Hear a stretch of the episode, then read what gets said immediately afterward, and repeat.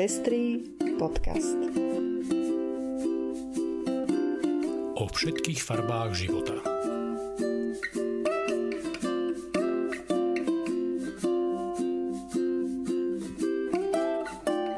Vítame vás pri 28. vydaní Pestrých správ. Toto sú informácie, ktoré vám dnes prinášame. Poľsko stíha ľudskoprávne aktivistky za urážku náboženstva. Politické líderky ukázali, že pandémiu zvládajú lepšie ako ich mužskí kolegovia. Estonské referendum o manželstve skončilo blamážou. Pápež František posilnil postavenie žien v liturgii. Lotyšsko navrhovanou zmenou ústavy útočí proti dúhovým rodinám.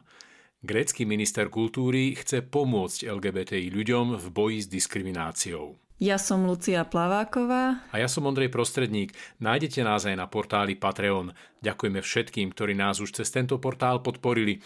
Ak nás chcete aj vy podporiť pri šírení osvety v oblasti ľudských práv a ochrany menšín, nájdite si náš profil na patreon.com. Srdečná vďaka a príjemné počúvanie.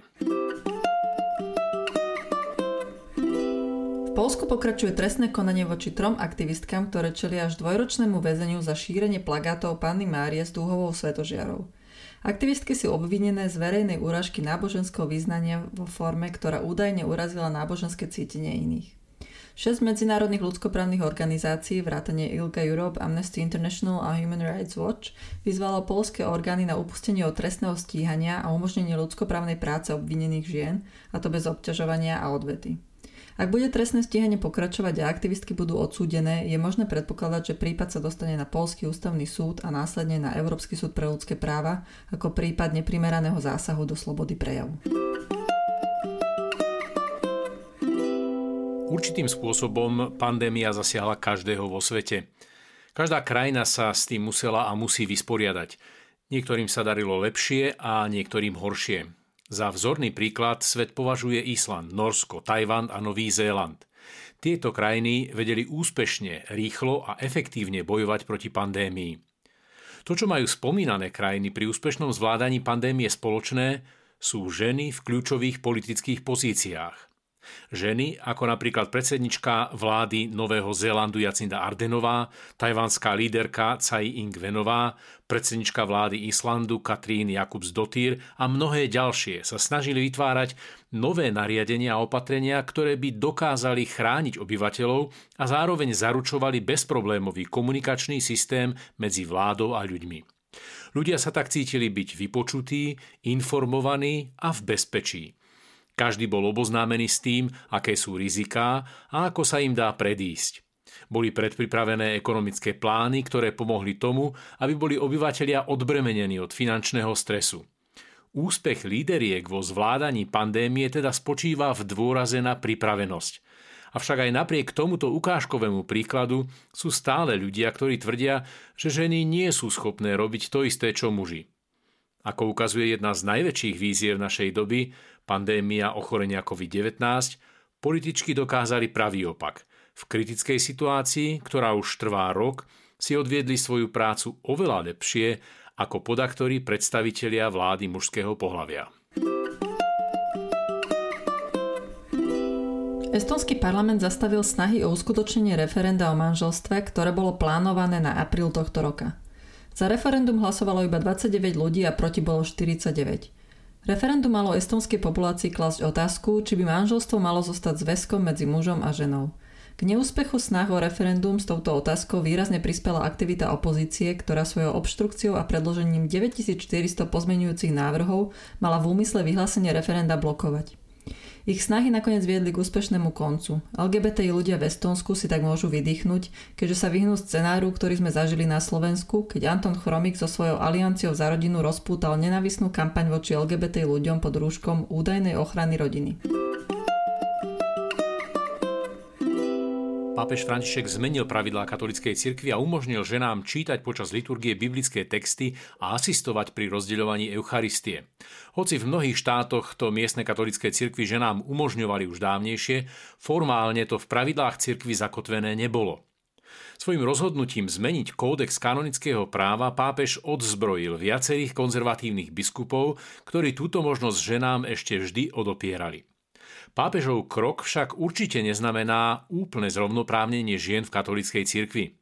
V liste, ktorý minulý pondelok oznámil zmenu, nezabudol zdôrazniť, že sveteň, svetenie do funkcií kňazov a diakonov zostáva stále vyhradené len mužom. Kate McElviová, výkonná riaditeľka konferencie pre svetenie žien, ktorá zápasy o zrovnoprávnenie žien v katolíckej cirkvi uviedla, že aj keď nejde o radikálnu zmenu, predsa ide o uznanie praxe, ktorá sa medzičasom všeobecne rozšírila po celej cirkvi. Môžem len dodať, že vývoj smerujúci k väčšej inkluzivite aj v inak konzervatívnej katolíckej cirkvi je nezadržateľný. Hoci je veľmi pomalý, postupne mení aj také zdanlivo nemenné poriadky, akými sa píši katolícka církev. Na rozdiel od Estónska prichádzajú neradosné správy z Lotiska, kde do ďalšieho čítania postupil návrh na zmenu ústavy, podľa ktorého sa má zakotviť, že rodina je založená na spojení medzi mužom a ženou. Ide o očividný útok voči dúhovým rodinám, ktorý sa podobá na nedávno prijaté ústavné zmeny v Maďarsku. Návrh tiež reaguje na rozhodnutie Lotyského ústavného súdu z minulého roka, ktoré potvrdili, že čo sa týka pracovného práva je potrebné za rodinu uznať aj rodičov rovnakého pohľavia. Návrh ústavnej zmeny musí získať dve tretiny poslancov a poslankyň. V rámci spoločenskej diskusie sa proti tomuto návrhu postavili viacerí aktivisti a teológovia. Návrh naopak podporili náboženské skupiny, motorkári a bobisti. Lotyský právnik Lauris Liepa trefne zhodnotil trpkú realitu, že táto situácia je extrémne smutná, keďže poslanci a poslankyne vyzývajú, aby jedna časť spoločnosti, ktorá nejako iným neobližuje ani neporušuje ich práva, bola nielen ignorovaná, ako tomu bolo doposiaľ, ale chcú zdôrazniť, že títo ľudia spolu žijú nelegálne. Poslanecký klub strany Development 4 vyzval premiéra na stretnutie za účelom diskusie o tom, ako ochraniť Litovskú ústavu pred jej diskriminačnými novelizáciami. Pričom zároveň tvrdia, že tento návrh je v rozpore s koaličnou zmluvou. Tá totiž to vyžaduje, aby návrhy na zmenu ústavy boli predkladané iba na základe konsenzu medzi koaličnými partnermi, čo sa v tomto prípade nestalo. Nový grécky minister kultúry Nikolas Jatromanolakis chce pomôcť LGBTI ľuďom v boji s diskrimináciou. Sám sa hlási k svojej homosexuálnej orientácii a homofóbiu vo verejnom živote považuje za problém, ktorý treba riešiť. Do inak konzervatívnej vlády sa dostal po jej rekonštrukcii na začiatku tohto roka. Premiér Kyriakos Mitsotakis ňou chce vylepšiť imiž vlády, ktorá sa neúspešne borí s pandémiou ochorenia COVID-19. Jatro Manolakis pri svojom nástupe do funkcie hovoril, ako mu v minulosti mnohí povedali, že so svojím profilom to v politike ani nemá skúšať a dotiahne to najviac tak na konzultanta. Dodal, že všetci LGBTI ľudia si tým museli prejsť a zažiť prostredie, ktoré ich nepodporuje a nemá pochopenie preto, kým sú. Sám zažil viaceré ponižujúce poznámky útočiace na jeho sexuálnu orientáciu. Nemôžete sa tým však nechať znechutiť, lebo je to váš život a vy musíte robiť to, o čom ste presvedčení, že je správne, povedal na adresu LGBT ľudí, ktorí sa boria s homofóbiou vo verejnom živote. Ja môžem len dodať, že príbeh Nikolasa Jatromanolakisa je skutočne inšpiratívny a prajem si, aby priniesol ovocie aj v slovenskej politike. A to je už všetko z dnešného vydania Pestrých správ. Do počutia o týždeň.